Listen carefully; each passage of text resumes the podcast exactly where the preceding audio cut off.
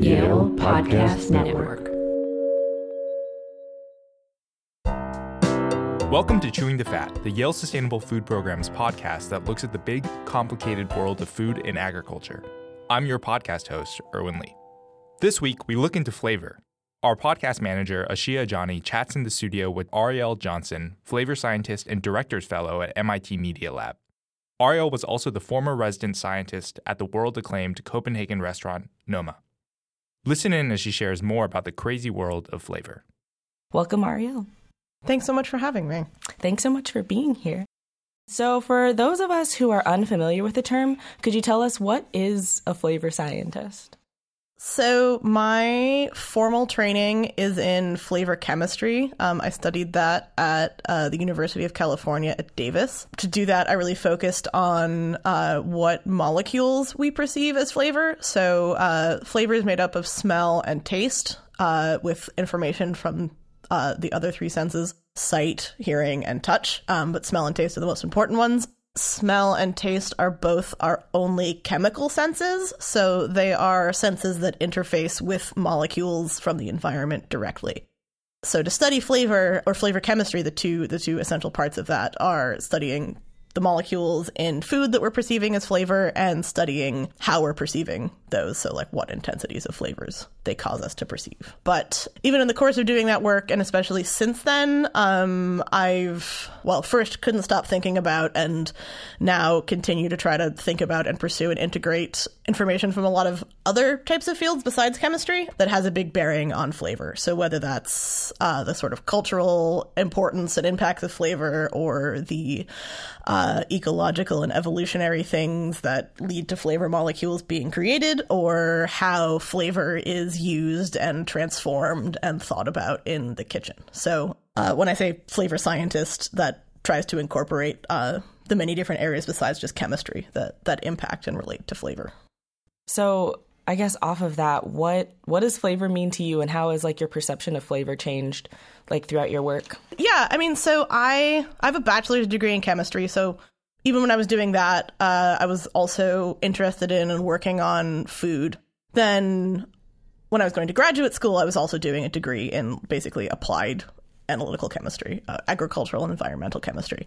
So my my approach and interest in flavor really started as a chemist. So interested in just the huge range of what flavor molecules there are, how how things like wine or uh, flowers and herbs or other other edible things or even cocktails um, produce and contain molecules. But I really think as I've studied as I've studied flavor more, in much the same way that food is a field and an endeavor that really draws on and encompasses a vast swaths of human activity. Um, flavor is really similar, so um, it often gets reduced to what what molecules are around or what sort of perceptions are being created in the brain. I've been thinking a lot about lately the importance of uh, what it means that we are able to sense flavor. Probably the most important component of flavor is smell. Uh, when you're when you're eating something and experiencing anything besides sweet, sour, salty, bitter, umami, or spicy, you're experiencing that through aroma. And aroma is in the history of western philosophy and science has really been sort of denigrated and downgraded among the senses. So even going back to like greek natural philosophy um, there was this idea that that smell was like the basest and least important and least like human of the senses. And you see that like echoed a lot in 19th century science but as it turns out, when you look genetically um, at the at the genes that we use to sense smell, um, we use about two percent of our genome to code for olfactory receptors, which is a vast amount of genetic information to be maintaining. Um, you know, which would suggest that there's there is a reason that we can smell all of these things. So then flavor becomes not just about a bunch of molecules that you can smell, but like what what role those molecules might have played in in our, you know, millions of years of evolution into humans. Um, we also know that flavor flavor and smell are processed very intimately with emotion and memory and also you know from anthropology that that foods and flavors are an important way that we define who we are and both in a cultural way and culturally like interface with our surroundings so I don't want to say that flavor connects absolutely everything, but it is a surprising connector of, of many uh, very interesting and fundamental ways that we are human and that we interact with the world. So, your work seems to blur the boundaries between the laboratory and the kitchen. What does it mean for you to work in a restaurant setting as a scientist? I've collaborated with re- with restaurants for a long time. Like while I've also been training to be and being a scientist, uh, for me, one of the biggest one of the biggest things that's important to me about that is well, when you're training as a scientist, at least in the U.S., um, you don't really get any any formal training in most places in like the philosophy or the history of science. So, you know, a really important thing to bear in mind about about both science and technology is that they are fairly neutral tools, but that the questions that we use them to answer are obviously hugely reflective of our own values and politics and culture.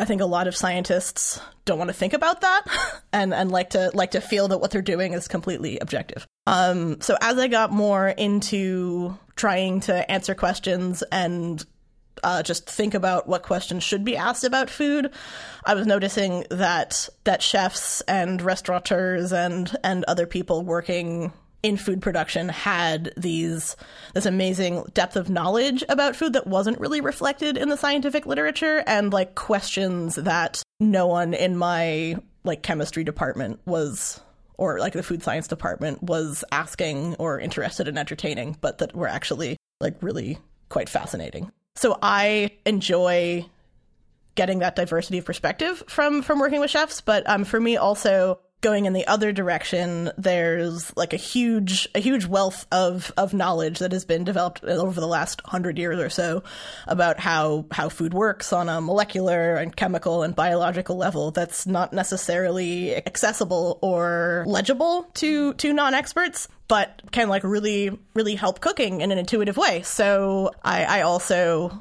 have done a lot of work. A lot of my work at Noma was listening listening to questions or problems that came up and then figuring out if somewhere someone somewhere in the scientific literature had ever answered like a similar question and then figuring out how to translate that into practice. Wow, that's really cool. is that like is that work that you enjoy doing like the translating?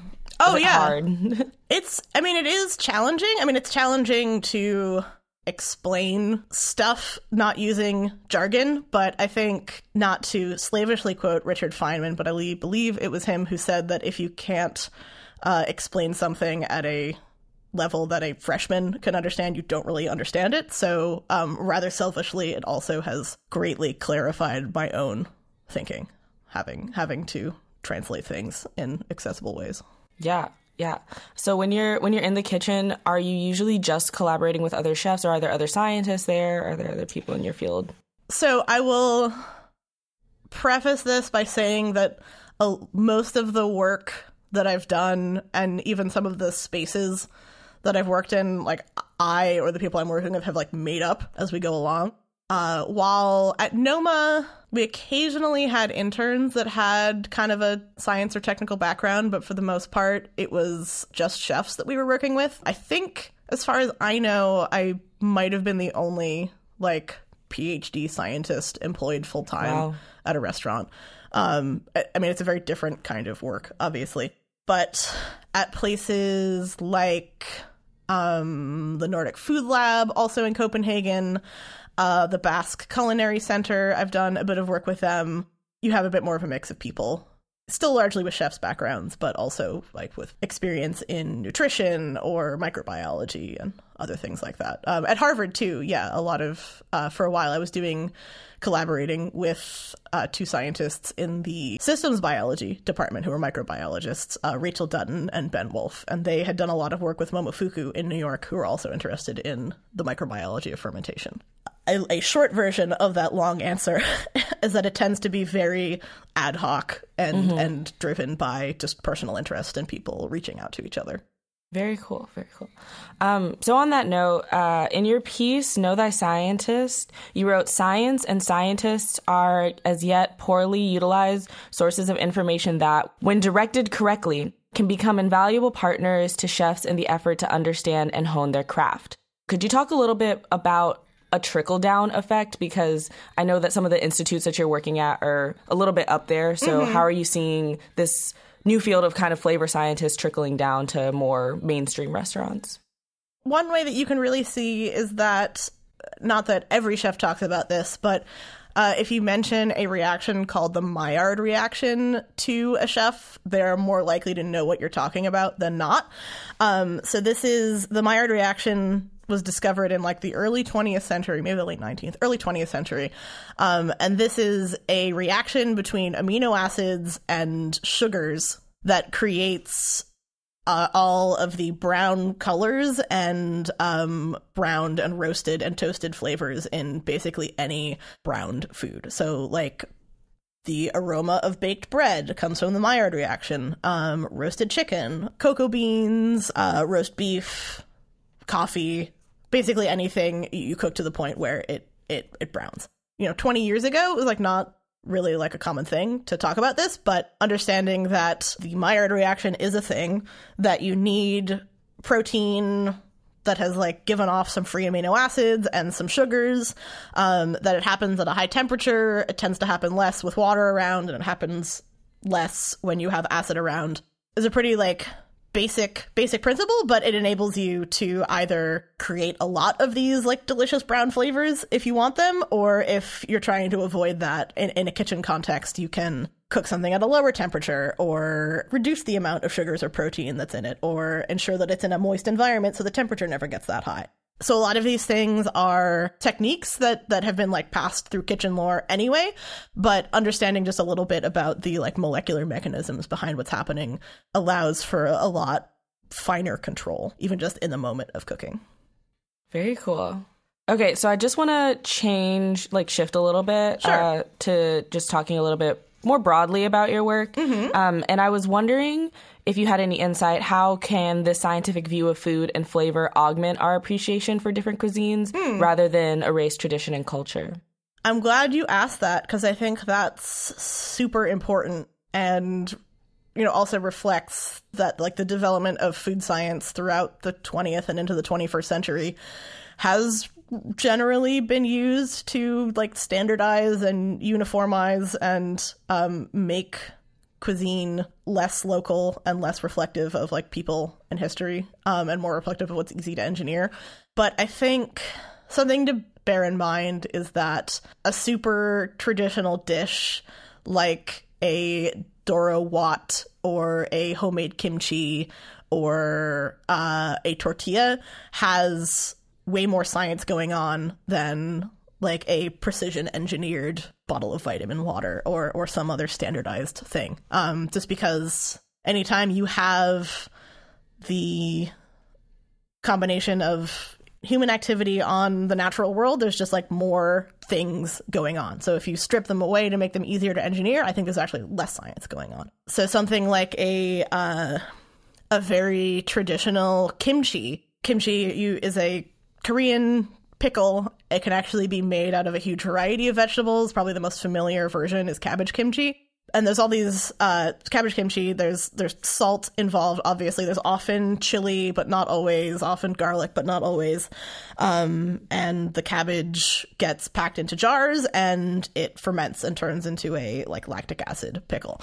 So it's definitely possible to take a dish like kimchi and um, try to absolutely standardize the cabbage, and then like sterilize the cabbage and take a known strain of lactic acid bacteria and inoculate it in a way that feels very scientific and technical, but in a traditional way, population of lactic acid bacteria on the surface of the raw cabbage varies hugely based on like where it was grown, uh, what the weather conditions were, uh, like who has handled it, how it's been stored. The the water content and the type of salt that you use can also have a huge impact on the flavor, but that's because it impacts like what strains of lactic acid bacteria can grow and thrive and how they interact with each other and like what sort of synergistic effects they have uh, how fast they ferment uh, and then the whole like huge variety of additional ingredients whether that's like daikon or pear or chili paste or uh, dried shrimp or dried fish each bring a gigantic and chaotic chaotic in the like technical sense of small changes leading to like big differences after a process has happened they bring impacts to the process that that have a a significant and measurable and like sensorially significant result all of which boils down to many series of biological and chemical and natural processes that is possible to to measure but uh, is actually much richer not just culturally, but also like chemically and microbially. It's definitely harder, but possible to to do science in a way that that appreciates and builds in and looks at uh, complexity in that way. Amazing.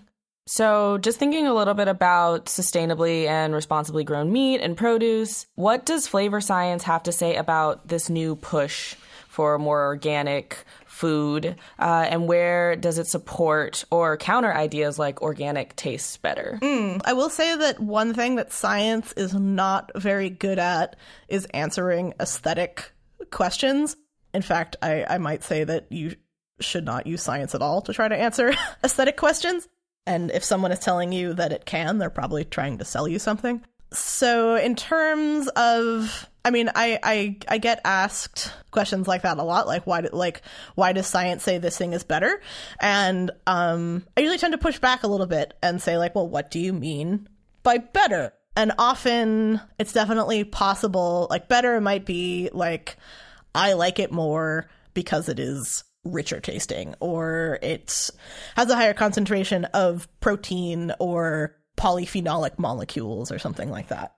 Organic agriculture itself is so complex and um, many many different practices fall under the like rubric and name of of organic and sustainable that it is I don't think really possible to to make a broad statement using science. I mean, some things that we do know are that especially in and plants are a good example um, that most of the flavors in plants especially like leafy plants and herbal plants that we like were actually not evolved or intended by the plant to be delicious to humans. Um, so if you take an herb like rosemary as an example, or basil, those plants or plants like them, since of course we have affected their evolution, existed for millions of years before there were humans and had various metabolic pathways to produce the molecules that we p- perceive as flavor. But for those plants, most of those molecules were were evolved as some kind of stress response or adaptation. So a lot of the like herbal and citrus aromas in spices and and herbs are actually a natural bug repellent. Um, they can also uh, act as antifungal molecules. They can help the plant adapt to drought and protect itself from ultraviolet light, all of which are are stressful. So in a in a very very simplified sense, a more stressed plant, as long as it's not so stressed that it dies, tends to be a more flavorful plant. That can actually, you know, turn into too much flavor sometimes, or some of these molecules can can become bitter at high concentrations. So it's possible to have a technically extremely highly flavored but not delicious plant.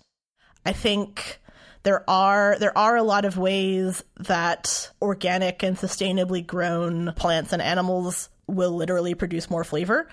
If you also look at the types, the, the, the subspecies and strains of, of fruits and vegetables and animals uh, that are used in like very intensive systems, they tend to be have been bred over successive generations to meet certain parameters, and those parameters are usually uh, like a short growing time and a high yield at, at harvest or at culling. And uh, in in the process of optimizing for those things, generally the biochemical processes that produce flavor are cast aside or or just disappear from disappear or like greatly downshifted in those organisms. So so it's actually so one part of it can be the growing method, but then also the like types of organisms that we put through the growing method. That is so cool. I, I knew nothing about that.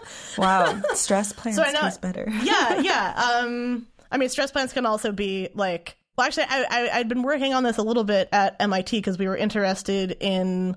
I had access to some like controlled growth chambers. Um, so I was like, well, why don't we like look up some of the stresses that that have been correlated in the literature for like increases in volatile output, which translates into like more flavor molecules, um, and then just try to like find an optimum dose. So by we were growing basil plants and shining different doses of ultraviolet light on them. So like in a in a like shipping container style like vertical agriculture system, you tend to optimize for lights that like increase biomass growth. So like why would you stress your plants because then you like lower your yield. But so we added ultraviolet light and for for some of the flavor molecules so like this was a basil can have some like clove notes in it, some sort of like more herbal and piney notes, and some uh, sort of licoricey flavors. The clove like molecule that's eugenol, when we shone ultraviolet light on the basil for 24 hours a day, increased like 950%. Wow. yeah, it was almost like too much in some of them. That is so cool. um, we we only have a few minutes left. okay. Um, so there were a couple questions that I wanted to ask you um, a little bit more personally about what's what's coming up for you. Um, you have a book coming out in Yeah. 2021. Could Yeah. you give us a little info about that? Yeah, well, so I've um been working on the proposal for this. Actually, only recently got the deal, so I'm writing it. It's a book that came out of a lot of like thinking and talking to both to chefs that I was working with and some academics. We kept having a lot of questions about like, okay, we know that like this thing makes flavor, but like, what's the best way to do it? I had a, a chef collaborator that I was working with that was really interested in eating insects and different different like edible insects that was that was possible to eat and the culinary potential of this. Um, and he pulled up this paper about ant pheromones. So pheromones are chemicals that organisms use to communicate with each other, like non-verbally. So he was looking through this ant pheromone paper, and I like took a glance at it and was like, "Oh, why are you reading about like herbal flavor molecules?" He's like, "I'm not. I'm reading about ant pheromones." I'm like, "Well, these are also produced by like basil and lavender and lemongrass." And he was like, "But how would I know that? Like, I don't know these molecule names." So the book that I'm writing is going to be called Flavorama: The Unbridled Science of Flavor and How to Get It to Work for You, and it's basically going to be a crash course in what flavor is, uh, what flavor molecules are, how flavor molecules are produced on a on a molecular level, but also a, a more like cultural and anthropological look about how how cultures use different and similar flavors in their in their recipes and how all of that information can be used to be more creative and more like fluid and intuitive in the kitchen. Um, I think a lot of there's a lot of great food and science books out there. There's also sometimes a tendency to um, to want to use science to make cooking more quote unquote rational. And what I've really enjoyed is using science to make cooking like more creative and non-rational and like something no one's ever thought of before. So this book is going to be about that, about flavor. Very cool. Um, so make sure to look out for Flavorama Yes. in 2021. Fall 2021. So we are gonna wrap up. Thank you so much for coming. But on chewing the fat, we like to end by having guests challenge particular myths about food that can be confusing or frustrating. Anything come to mind that you'd like to talk about? I would like to challenge the myth that Paleolithic humans ate what people call the paleo diet Wow. today. Okay, okay. Let's talk more about that because I have a couple friends who are like really into Yeah. the paleo thing. Yeah, well, I mean, so Paleolithic humans lived in like many, many, many different environments. So all of their diets would be pretty non uniform and drastically different from each other. I would also. One big tenet of the paleo diet is avoiding like starches and carbohydrates generally, um, with sort of the argument that humans weren't evolved to deal with them because they weren't eating a lot of like grains in their evolutionary history. I would I would challenge that or that humans aren't evolutionarily adapted to it. Certainly the relationship between humans and grains is very complicated and the relationship between humans, grains and health is very complicated. But humans produce amylase, the uh, enzyme that breaks down starches in their saliva. Um, so uh, we've evolved enough that that is important for us to be able to produce. Humans also mutated between 10 and 20,000 years ago to be able to digest dairy. Uh, certain populations of humans, not all humans today have that. So many human adults are lactose intolerant. Furthermore, I actually was just hearing about this recently. There was a paper in PNAS this summer uh, where they found a 14,000 year old breadcrumb. Um, so the idea, the idea with this is that humans were gathering wild seeds. Uh, so like the before they were even breeding cereals, wild seeds, and grinding them and turning them into bread uh, before before there was any sort of grain based agriculture. So uh, it's more complicated than we have been led to believe. From the Yale Sustainable Food Program, this has been Chewing the Fat. To hear more from Arielle, you can follow her on Instagram or Twitter at Ariel J. Johnson or visit arieljohnson.com. Flavorama, the unbridled science of flavor and how to make it work for you, comes out in fall 2021. This episode was produced by myself, Ashia Ajani, Josh Kimmelman, and Thomas Hagen. Mixing by Ryan McAvoy of the Yale Broadcast Studio. Music by Eddie Joe Antonio and Louis De Felice. Program support by Jacqueline Munno, Jeremy Oldfield, and Mark Bomford. If anything said today gave you something to chew on, leave us a comment or email us at sustainablefood at yale.edu. We're always excited to connect with our audience near and far. For now, wishing you goodbye and good eats.